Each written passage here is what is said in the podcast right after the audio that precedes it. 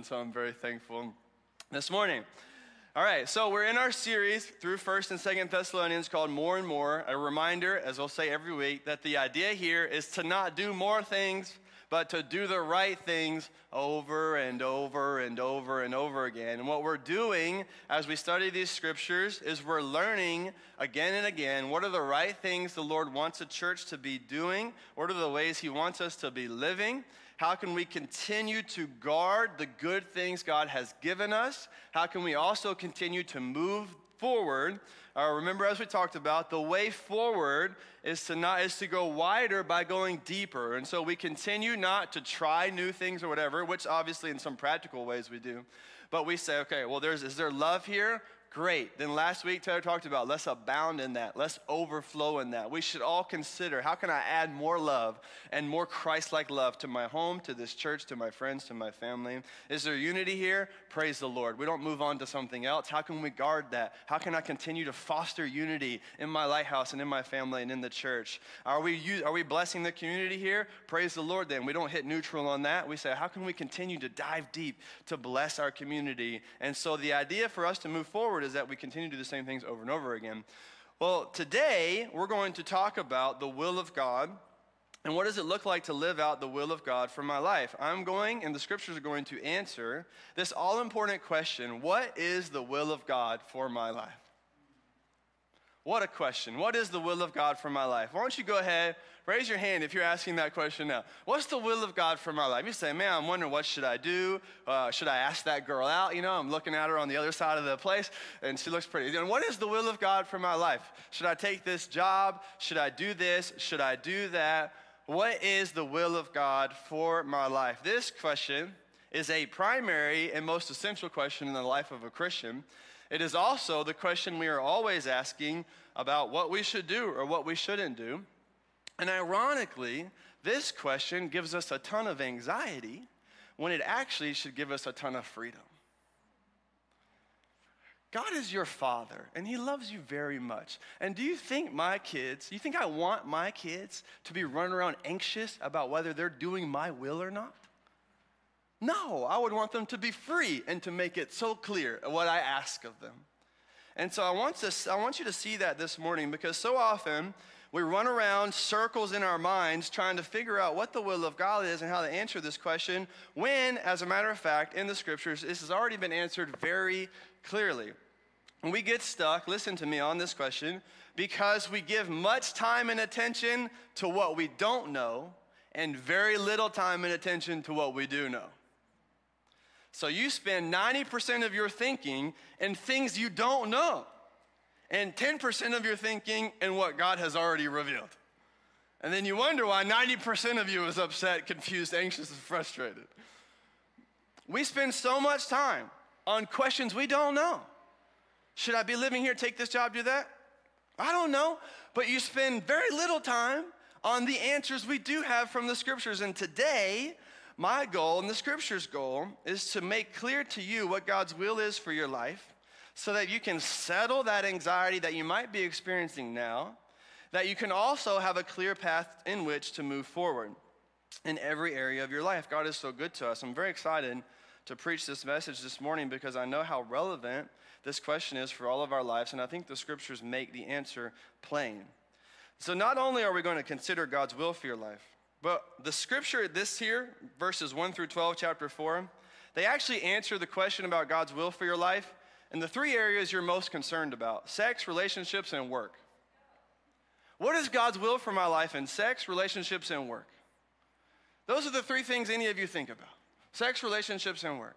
What is God's will for my life in these particular areas of my life? And so today, because we were planning to do verses 1 through 12, when I began to do my study and get the sermon ready, I realized that I had four messages to preach. And I tried to shove all four into one. And then I realized that was a mistake, all right?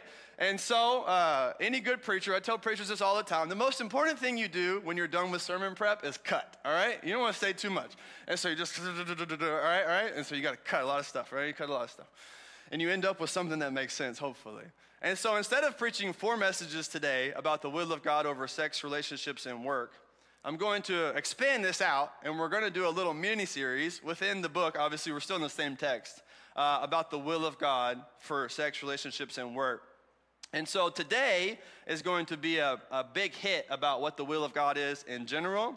Uh, and then the next two weeks, we have some Easter things. And then after that, we're going to jump back in, go back to this text, and then piece by piece, we're going to do a message on what is the will of God for sex, what is the will of God for relationships, and what is the will of God for work. Uh, and we're going to understand this passage and we're going to spread it out. All right? Is that good with everybody? All right, great. We'll spend more time in God's Word. I won't have to talk 100 miles an hour, which I probably will anyways, uh, because that's how I talk. But uh, so that's what we're going to do. So over the next several weeks, so take uh, take you know uh, Palm Sunday and Easter. Those are a thing in and of itself. Uh, but then after that, we're going to get back to 1 Thessalonians 4, and we're going to keep working our way through this passage. And so that's coming. And so I want you to know that we're going to work through this whole section, just not do it today. But I'm going to read the whole thing today for context, all right? So 1 Thessalonians 4, 1 through 12. Yeah, thank you. You're ready. You're ready. That's awesome. All right, gonna, you can lead the charge this time. Open your Bibles to 1 Thessalonians chapter 4. Let's go. All right. That's what I'm talking about. Y'all ready to go? Let's do this. Let's read it. Finally, then, brothers, we ask and urge you in the Lord Jesus, just as you received from us how you ought to walk and to please God, just as you are doing, that you do so more and more. So that's where we're getting a lot of this series from, this idea right here. More and more. You do so more and more. For you know what instructions we gave you through the Lord Jesus.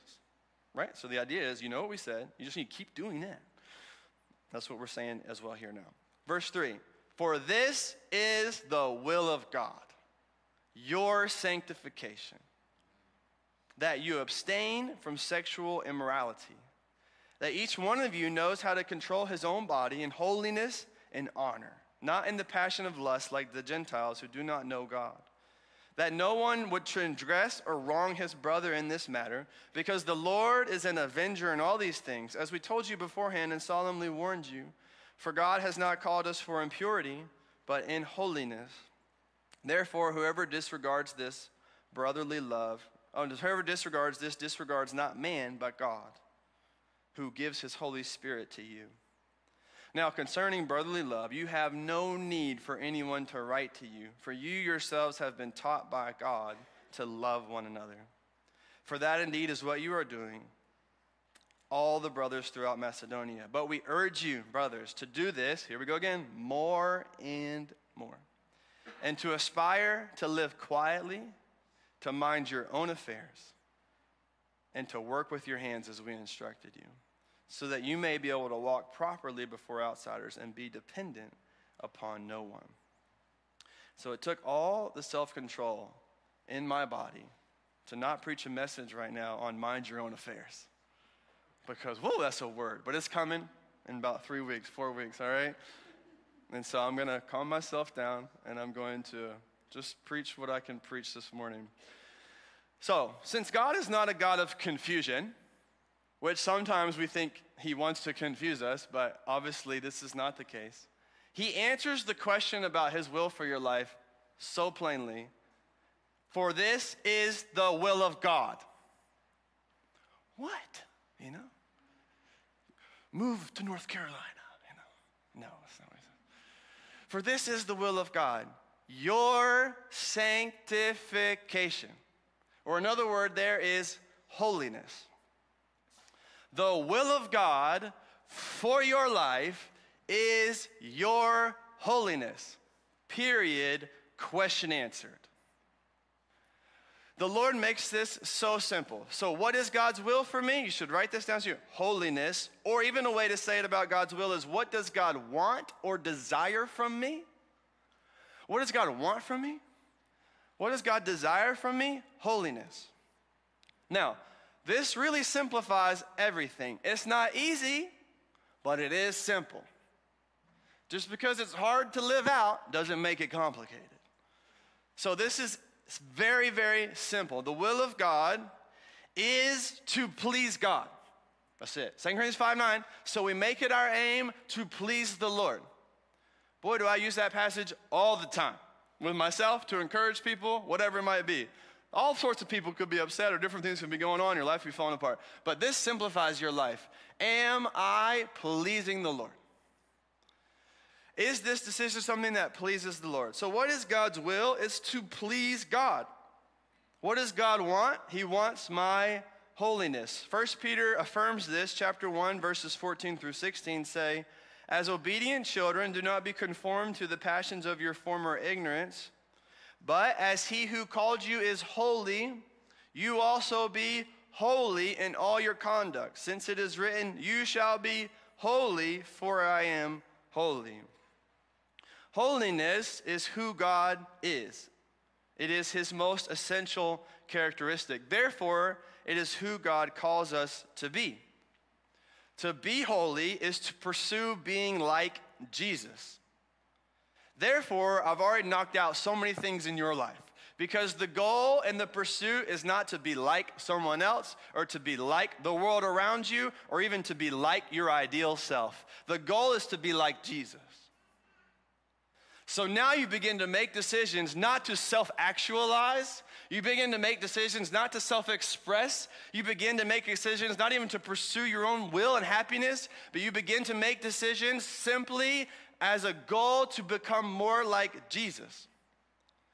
I don't make decisions to become like the world around me. And so, if that promotion has a lot to do with keeping up, then I've already negated the will of God. The will of God is not to be promoted, the will of God is to be holy. And in the context of holy, maybe I get promoted or maybe I pursue those things. But you see how this begins to take everything down to say, if the goal is to be holy and to be holy is to become like Jesus, then therefore my goal is to not be like someone else, to not be like the world around me, to not even be like my ideal self, but to simply be like Jesus. And every decision I make is either leading me to becoming more like Jesus or to becoming less like Jesus. And therefore, now I get more wisdom about the practical decisions of my life, but I also prioritize the most important thing. Like I said, we spend so much time thinking about the things we don't know, and very little time thinking about the things we do know. And God's will for your life is your holiness, that you would be like Jesus. Now, may I stop here and remind us that you cannot be holy without Jesus. Okay, you see, you see what's happening here? You're so concerned, and I'm so concerned about whether I should do this or take this job or whatever. I get so wrapped up in the practical realities of the will of God in my life. I get so busy with trying to navigate my life that I actually don't do the one thing I need to do, which is become like Jesus. You see? And then I attempt, I attempt to live out God's will in like practical ways without doing the thing he wants me to become like Jesus. Because I'm so busy navigating my life I haven't spent time with Jesus. And I can't become like Jesus if I don't spend time with Jesus. And if I don't spend time with Jesus then I can't fulfill God's will for my life no matter where I move and what job I take you see what's happening here to say the priority. You can't be holy without Jesus. First, as a gift from Him. We'll talk more about this. The life He lived, He gives you as a gift. But then also, in an everyday reality, when you're trying to pursue like Jesus, you can't be holy without Jesus. To try and be like Jesus without spending time with Jesus is a fool's errand. And I'm telling you, I've seen this time and time again. And this happens in ministry and other. To say to be a Christian is to do X, Y, and Z, and to do all of these things and to go to church and all of that. And then you wonder why your life hasn't made progress when you go to church and you serve the poor and do these things. It is because you haven't actually prioritized spending time with Jesus. And if the goal is to become like Jesus, then you need Jesus to become like Jesus. You see, the goal is not to be a good person that goes to church. The goal is not to be nice. The goal is not to just serve the poor. These are all wonderful things. But the holy, the goal for your life, what God is asking of you, is holiness. And you can't be holy without Jesus. And you can't become like Jesus without spending time with Jesus. That's why every week I say, you got to get in the book. This sermon is a cherry on top, it's additional. But if you think this is what's going to move you forward, you're fooling yourself. You need Jesus, and you need him for yourself. And you need him Sunday, Monday, Tuesday, Wednesday, Thursday, Friday, Saturday, Sunday. And you need him every waking moment of every day. You can't be holy without Jesus. And I'm telling you, I'm just telling you right now, especially for those of you who have good intentions and are trying to walk the life God has, trying to be a good Christian in one sense. The reason why you're so frustrated is because you're attempting to attain something without the means to get it. You are trying to behave in a certain way without the power to do it. You're trying to become something without the power you need to do it. And then you say, I want to behave like this and I want to become what God wants me to become. But the means to doing that is to have a personal, vibrant relationship with Jesus. You can't be holy without Jesus. That may sound simple, but it's very profound if you think about it. Because that's what so many of you try to do. You try to be holy, you try to be what you're supposed to be, and you try to do it all without a vibrant, healthy, everyday relationship with Jesus. This is God's will for your life. Now, I want to talk about holiness, hopefully, in a way that's compelling and draws you in. I want to give you an understanding of it from God's perspective as to what is his intent behind the call to be holy. Because some of you are going to hear that oppressively, like it comes down and pushes on you, like you're supposed to be something you're not, or like there's a bunch of things you ought to go do and rules to follow. And what I want to give you is God's perspective on why he calls you to be holy. And I want to see, I want to help you now see the beauty of this so here's something for you to write down. It's like a whole paragraph, though, okay? I tried to simplify it, and I just thought it was all essential. So you need to write it down, okay? Holiness is wholeness. What is holiness? Holiness is wholeness. It is to be perfect and complete. So that's why it is who God perfectly is. God is holy because he is perfectly whole. There's no gaps in his life. There's no mistakes. There's no wrong things. Everything is together as it should be. Nothing's missing out. No insecurity. None of that. God is perfectly holy because he is perfectly whole. He doesn't need anything. He doesn't have any gaps in his life. He is complete. So, therefore, holiness is the essential quality of all of his characteristics. Meaning, God could not be love if he wasn't holy because his love would be incomplete. God could not be my almighty if he wasn't holy because his almighty would be incomplete. God could not be kind. You see what I'm saying? And so now holiness is the essential quality that upholds all of God's characteristics because now I can rely on him to say God's love is complete. It has no gaps in it because he's holy. He's whole. And so now I can rely on his love being the same all the time because he doesn't need my love or anything to fill up his love bucket and respond back. So God is complete in his love, so his love is the same. God is complete in his might, so his might is the same. God is complete in his kindness, so his kindness is the same. God doesn't need you or me to add anything to that. He doesn't need to progress or get better. He is complete. That is what it means for God to be holy, and that is why it's so wonderful because you can rely on him. If God was not holy, you could not trust him. If God was not holy, you could not rely on him. If God was not holy, he would not be the same day in and day out. If God was not holy, he would be a God who changes. As a matter of fact, if God was not holy, he would not be God at all. So you can't have your cake and eat it too. If you want to believe in God, you must accept his holiness. You can't have a God that fits your standards or one that's to your liking. Okay? You have to accept who it is. So, this who God is. It's the essential quality of all his characteristics. It's also now who you are made to be. And it is how you are designed to live. Okay? So it is who God is, he is complete. It is also who you are made to be, and it is how you are designed to live. So get this to pursue holiness is to pursue your best interest. This is what I love. I don't think some of you see. To pursue holiness is to pursue your best interest, it is to find yourself right? This is who you are made to be, and this is how you are designed to function. And it is towards completion, right? So if God is holy and He is perfectly complete, and He's calling you to be holy, He is calling you into a place of completion, meaning that the only way to find yourself, which everybody in the world wants to do, is to do it God's way and to pursue holiness. Because that's the self you were made to be. You can't find yourself without taking God's path to holiness. And ironically, we try to find ourselves by doing the opposite of what God says. What a, what, a, what a way the devil has deceived us to say, if you want to find yourself, then you got to do the opposite of what God says. Express yourself and fulfill the world and try this and try that and live together before you get married. All these different things to say, well, you got to figure this out and find yourself. And God says the very opposite that if you want to find yourself, you have to do what He says. You have to pursue holiness. I want you to see this is who you are intended to be.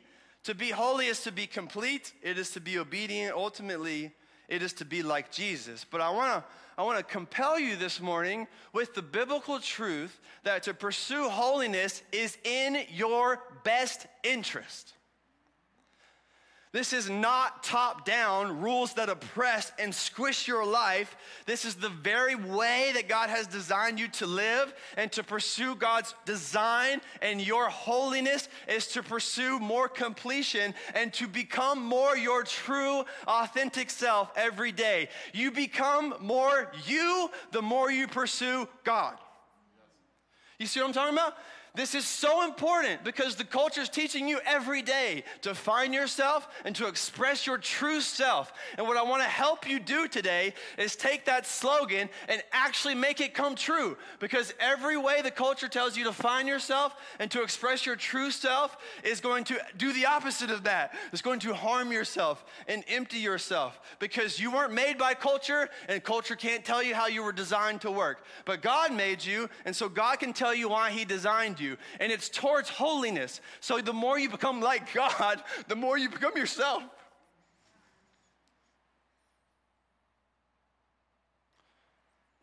You have to believe this.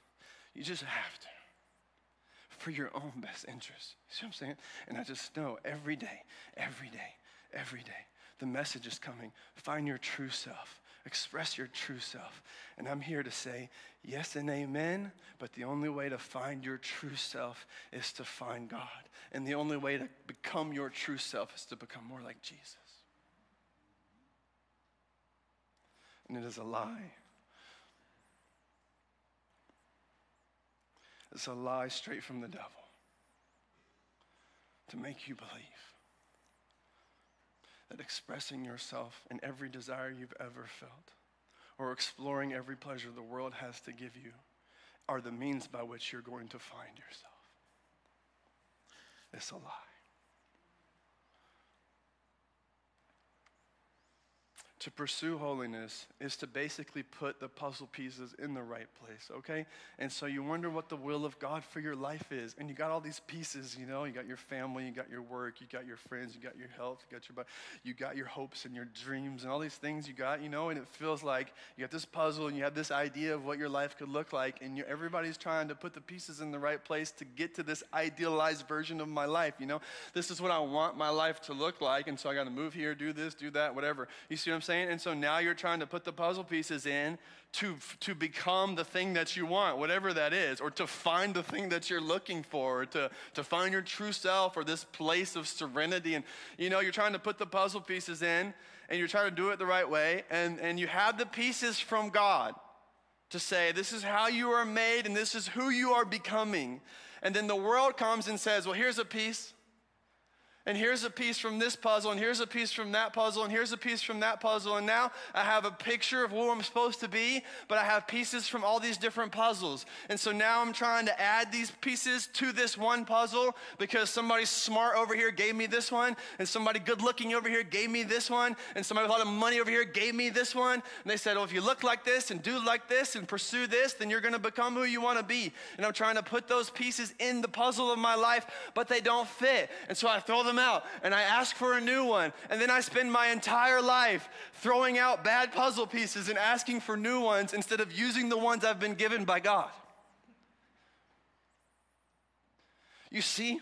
Especially young people. That's why you're so frustrated. You're trying to find yourself and all that. Is because you're taking a puzzle piece from the world about self expression, your true self, and you're trying to throw it in there. And what you need is a circle piece, and it gave you a triangle piece, and it doesn't fit. And so you're so frustrated. And so living the party life didn't actually give you what you wanted. It didn't become what you wanted it to become. And eventually it left you empty and you wondered, what in the world? And so maybe I should just be successful. And so I put all my money and effort into becoming the best. And I try to put that in there and it doesn't do it. And over and over and over again I go. And it's killing you and it's killing us and it's leading us away from God. And then all of a sudden we end up broken and then mad at God at the same time. All the while we dismissed the pieces He gave us and we took pieces from the world. But God has a picture of who you are supposed to be and who you are becoming. And He's given you the pieces that you need. He's given you the Word of God, He's given you the church, He's given you His Holy Spirit. And He says, if you would put these puzzle pieces in the puzzle, you would become and work towards completion. And so now this gets encouraging to say, every day that I follow Jesus and do things His way, I'm adding pieces to my puzzle and becoming more my real self. Every day. So now I have an opportunity to become my real self every day in the small things, in the little moments, whatever it might be. And you think where you move and what job you have and what person you date are the pieces you need to become your real self. And God says, none of those things are the actual things you need to become who I intended you to be. So now you spend 90% of your time thinking about things you don't know and asking questions about specifics in life that are actually not that important. And 10% of your time getting advice and wisdom from the Word of God and the Holy Spirit and the church and putting those pieces into your puzzle, and you're not becoming who God wants you to be. The goal of holiness is that you would become complete.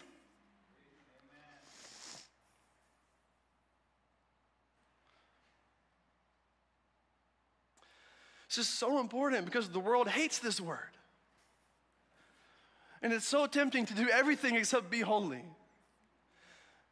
And then you get lied from the devil to say, well, holiness sucks, you know, you don't want to be holy. It's boring. Well, you like being insecure? You like being empty? You like being disappointed, frustrated, upset, living drama all the time? Those are the things that you like? You see, this is where things go. And what, what the word wants to give you this morning is to say not only is holiness required and demanded by God, which we're going to see the good news of the fact that Jesus takes care of that for us, but it is also in your best interest. It is in your best interest to say no to the things the Bible tells you to say no to, even if everything in your body wants it. You hear what I'm saying? It's in your best interest. God is not a joy kill. He's not trying to withhold something from you that's good for you. Never, never, ever, ever would God do that. Never. The scripture literally says, No good thing does God withhold from the righteous. So when God tells you to be holy, and holiness means saying no, and holiness means sacrifice, and holiness means uh, some form of a loss and laying down my life you need to know from the scriptures that this act is actually in your best interest. And as a matter of fact, you think saying yes to that desire will add to your puzzle to become more like yourself. But as a matter of fact, saying no is the piece that you needed. You thought if I said yes, I would become something, I would feel something, I would have something. And God says, actually, the word you needed was no. And it is often in the things that you don't do that you become your real you.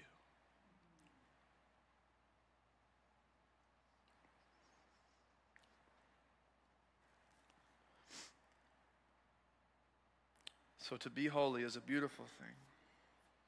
It's a wonderful, compelling vision from God. God's desire is not that He would give you rules to follow, but an abundant life to live. And I wish I could just say this over and over again because the primary lie of the evil one, just like he did with Eve in the garden, is to deceive you into thinking that God's intention for you is not good. What did he do? What, what was the lie to Eve? Those three things, and they were all aimed at this idea that God's intention for you is not good. And you have to take matters into your own hands to become your true self. And he's been using that lie every day since then. And he's using it on you. And I wonder how aware you are of the things that you have believed about holiness or God's will for your life. So, as the culture wants you to be complete, to be authentic, and to find your true self, the scriptures tell us that the only way to find your true self is to follow the Lord. And ultimately, we end up placing the right pieces in our puzzle when we say no to the things that God restricts and yes to the things that God loves. So, not only is the will of God your holiness, but the word here is a progressive word about sanctification, meaning that the, the goal of this word here is progress and process. So, God isn't looking for your perfect obedience. That's what Jesus did. But God is looking for your progress. Psalm 119 would describe it as a heart that is inclined towards the way of God. So the question simply is where are you leaning, you know? What is your heart inclined to? You know? Are you leaning more towards the Lord and your heart is inclined towards him and you are in process of, of becoming like Jesus? and you make mistakes and you have sin and the Lord forgives you, but you're, you're inclined towards Him. This is what it's after, is this idea of process and progress. Because the only perfect person is Jesus. And so now the Lord is looking at you and He's saying, Listen, I understand that you have all these issues that you're bringing to the table this morning, and I'm not asking you to overcome them all at once. That's what the cross is for. Only Jesus can cover all your mistakes at one time right? Only Jesus can cover all your sins with one moment. Only Jesus can do that. You can't do that. And so now the Lord looks at you, and you may feel like, oh man, the Lord wants me to be this type of person, and He does, but it's a process. And so here's something for you to write down is that the will of God is your willingness to obey Him. You're leaning in, your heart is inclined towards Him, you know? The will of God is your willingness that you would be willing, that your heart would be inclined towards Him, that you would want the things that God wants, that you would desire the things that God desires, that you would grow in that. And so, one of the things you ought to consider as you're, you're trying to figure out the will of God is creating a practice of being willing to obey Him. Your willingness is what God is looking for, your holiness is a process. And so the question for you today isn't, am I nailing it right now in every category of life? It's simply, am I willing? Am I willing? And you know, you know, you know. Don't act like that's a confusing question. You know. Yeah, I'm a mess up, and yeah, I got issues, and maybe I did something terrible last week. You know, who knows where you're at. But to say, is my heart inclined towards God? Is my general disposition willingness towards Him and trust? This is what it means to be in the process of sanctification. And one of the main prayers of your life, which is why the prayer of Psalm 119 is so important, is that you would that God would incline your heart to fear Him, that He would lean you in towards Him. So the will of God is your willingness to obey Him. Another aspect of the will of God here, in regards to holiness, is because all this is true, then the will of God is more about who you are than what you do. Now, this is so important, okay? Because once again, you spend the majority of your time thinking about God's will and concern with what you do, where you live, how you work, where you work, who you date, all of these different things. And obviously, those things are important.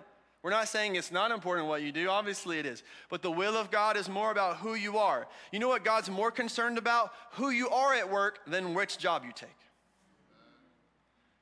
And you spend so much of your time thinking about what job should I take, and none of your time thinking about what kind of person am I here at work? Am I fulfilling the will of God? He's way more concerned about who you are at work than where you work. He's way more concerned about who you are at home than where your home is. You live in Australia, California, Africa. It doesn't matter. God's way more concerned about who you are in your home than where your home is. And once again, you have spent so much time thinking about where should I live or who should I move to this, and very little time thinking about what kind of person am I in this home right now. 90% of your time thinking about things you don't know and that really don't matter. You can obey God in Africa, Australia, in the US. You can be holy in any of those places. God's way more concerned about who you are at work than where you work. Way more concerned about who you are at home than where your home is. Way concerned about who you are at school than which school you get into. And you could just keep doing this with all the categories. Way concerned about who you are in a relationship than which person you want to date. And this is to all you out there dating to say, you're spending so much time looking at someone else to become someone, and you're not becoming the thing that you're supposed to be. And now you're mad at everyone else because they won't date you. Come on. God's way more concerned about who you are right now and what kind of boyfriend or husband you would be, or girlfriend or wife you would be, than who you actually find for that. And obviously, the Lord's over all of that, and He wants you to date someone that loves Him and follow Him. Obviously, He's concerned about those things. But you're spending so much time thinking about who it is and zero time thinking about how you're doing. So much time looking for the right person without becoming the right person. And part of the problem is you think that you need a person to be the puzzle piece to fulfill and complete your life. And people are wonderful and spouses are wonderful, but they'll never satisfy you like Jesus. And so when you've idolized this person as someone that's going to complete your puzzle, you're totally missing out on the point of their relationship in the first place. So, are you more concerned with where you work, or are you more concerned with who you are at work? Or are you more concerned with where you live, or are you more concerned with how you are, who you are in the home that you live in now? Are you more concerned with which school you attend, or who you are at the school you attend? Are you more concerned with who you are, or more concerned with which person you should date? And the list can go on and on and on. God's will is more about who you are than what you do or where you do it.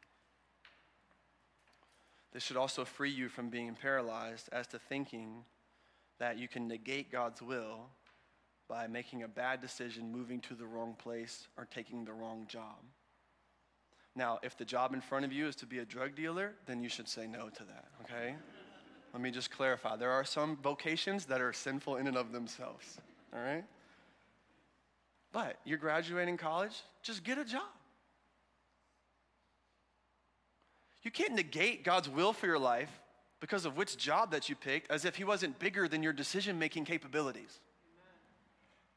And every person that's lived a little bit, especially with a gray hair, can look back and say, man, the Lord just, my decision making is poor, but God's decision making is perfect. And so now this works out really good. I look back and say, well, look what God did. And especially you're 20 and you're paralyzed. You're like, what should I do? What should I do? What should I do? What job should I do? Just do something. Anything that's not sinful. Anything. Anything. I don't care. Be an engineer, work at McDonald's. Do anything. You think God cares? He doesn't. He doesn't. And you're paralyzed. Just take the job and be holy in that place. Find someone to date and be holy in that relationship. All right? You're paralyzed. I used to be a young adults pastor. I still spend enough time with young adults. Opportunity paralysis. You could do a million things, you do nothing. And you're so concerned about what God's will is for your life. God's will is who you are, not where you are or what you do. Spend time becoming who you're supposed to be, and God will spend his time putting you where you're supposed to be. You should write that down. It wasn't in my manuscript, but it sounded real good when I said it. I don't even know if I could say it again, but it's recorded. It's recorded. Like I said, you spend, you spend time becoming who you're supposed to be, and God will spend time putting you where you're supposed to be. That's good, man. That'll preach. That'll preach. That'll preach. Most of you probably don't know this, but at least half of my sermon is just spontaneous. I have no idea. You know, it's like I have a whole manuscript. You know, it's all there. You know, it's there. And then the Lord just tells me things to say. Okay. So let's, let's finish this up. So the will of God is more about who you are than what you do. As I said before, we struggle with God's will because we give much time and attention to what we don't know and very little time and attention to what we do know. But the fact of the matter in the scriptures is God is constantly pictured and spoken of as a good counselor and as one who gives good direction.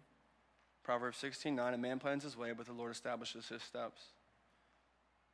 So here's something for you to write down God guides in the specifics of life those who obey his commandments for life. You see? Now you need to flop. You have spent 90% of your time asking the question about the will of God in accordance with the specifics of your life. And 10% of the time asking the question about the will of God in accordance with the commandments for your life. You need to swap those things and spend the majority of your time thinking about how can I obey his commandments and then let God do the guiding and directing. Okay? You're trying to maestro that thing. That's not you. Not the maestro of your own life. Let God play the music and you simply do what you're supposed to do. Now, this is wonderful because God's commands and the way He wants you to live your life are so clear, and you could give every single waking moment of every day to giving yourself fully to the will of God without ever even wondering where you're supposed to be doing that. Wake up today and pursue holiness in every aspect of my life. Wake up today and pursue sexual purity. Wake up today and pursue love towards other. Wake up today with the servant's heart. Wake up today and sacrifice for the good of others. Wake up today and become more like Jesus. Wake up today and spend time in God's word. Wake up today and pray. I could fill my day with the things God wants me to do and become who God wants me to become, and God will put me wherever he wants to put me. Stop trying to guide the specifics of your own life with the amount of intention and focus you're putting on them now. And use that same energy and focus to obey God's commandments for your life. God will guide those who obey. It's a very simple principle of life. You focus on obedience, you let God do the guiding. My wife and I say this all the time, especially in a world like foster care, you never know what's going to happen, that God controls the outcomes, but we control our obedience. You see? And so now, you know, there's, we couldn't survive in foster care. Everything's unknown. I don't know nothing. I don't know these kids are going to stay, leave, and everything. And you could just, just, what's God's will for this? You could go around and around and around and around and around, and you could just drive yourself crazy, or you can just sit down and say, God does the outcomes. Everything. I do the obedience. So, how do I obey the will of God? Well, I obey today. That's it. I don't have tomorrow, and yesterday's over. I obey right now, this moment, and then God leads and guides my life. So, because of these truths, you can always know whether you're living in God's will because you can pursue holiness at all time. Therefore, fulfilling the will of God is not limited by what your boss lets you do or doesn't do.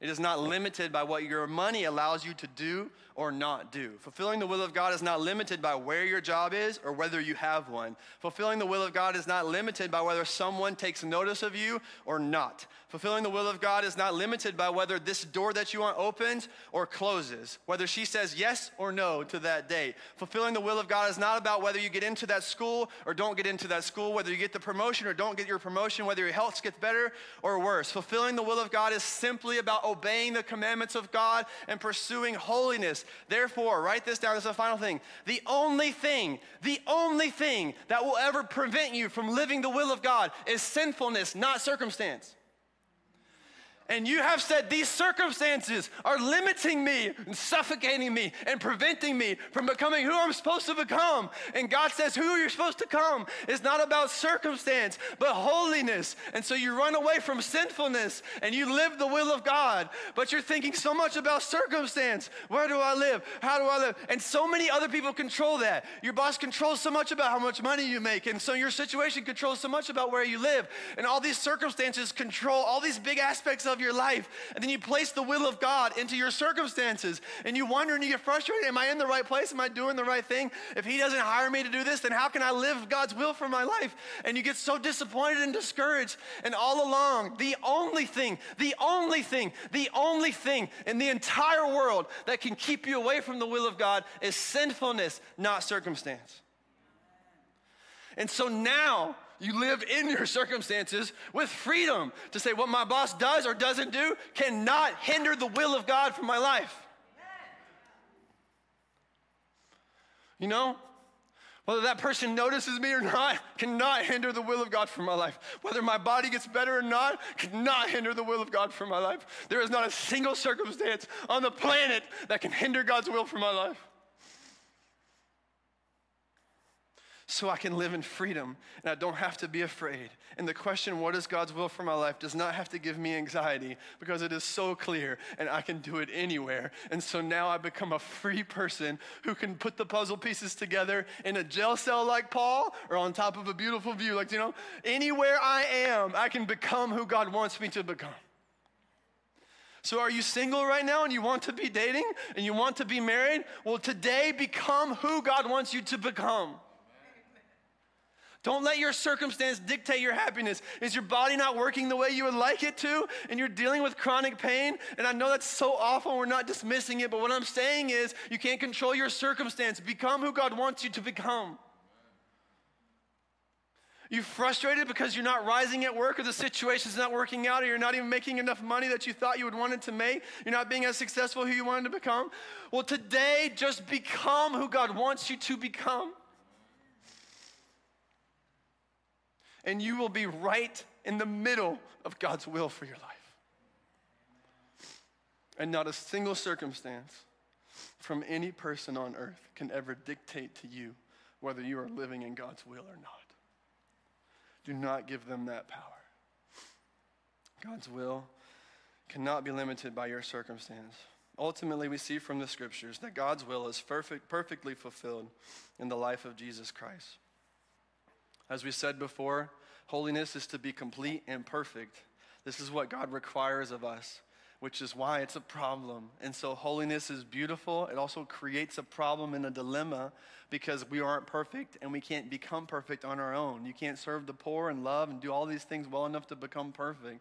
And so now this is the solution as God sends Jesus into the world. He lives a perfect life, doesn't make any mistakes. It's called being righteous. And then he dies on the cross for all of your mistakes and he rises again from the dead. The only person who's ever fulfilled the will of God perfectly is Jesus. And now Jesus comes in and he looks at you and your sinfulness and in your dilemma and says, Well, God wants you to perfect and you cannot be perfect. So here is my righteousness for you. I give it to you as a gift receive what I have done and put yourself smack dab in the middle of God's will.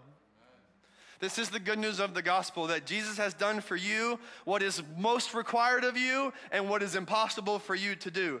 And today, the Lord is calling some of you here or online or anywhere to receive and believe in the love of Jesus and his righteousness because God's primary will for your life is that you would be saved. God's primary will for your life is that you would love Him and that He would love you and that you could be in His family. God's primary will for your life is that you would be in heaven with Him forever. And you cannot live out the specifics of God's will for your everyday life until you surrender to God's will for your eternal life, that you would believe in Jesus and be saved today.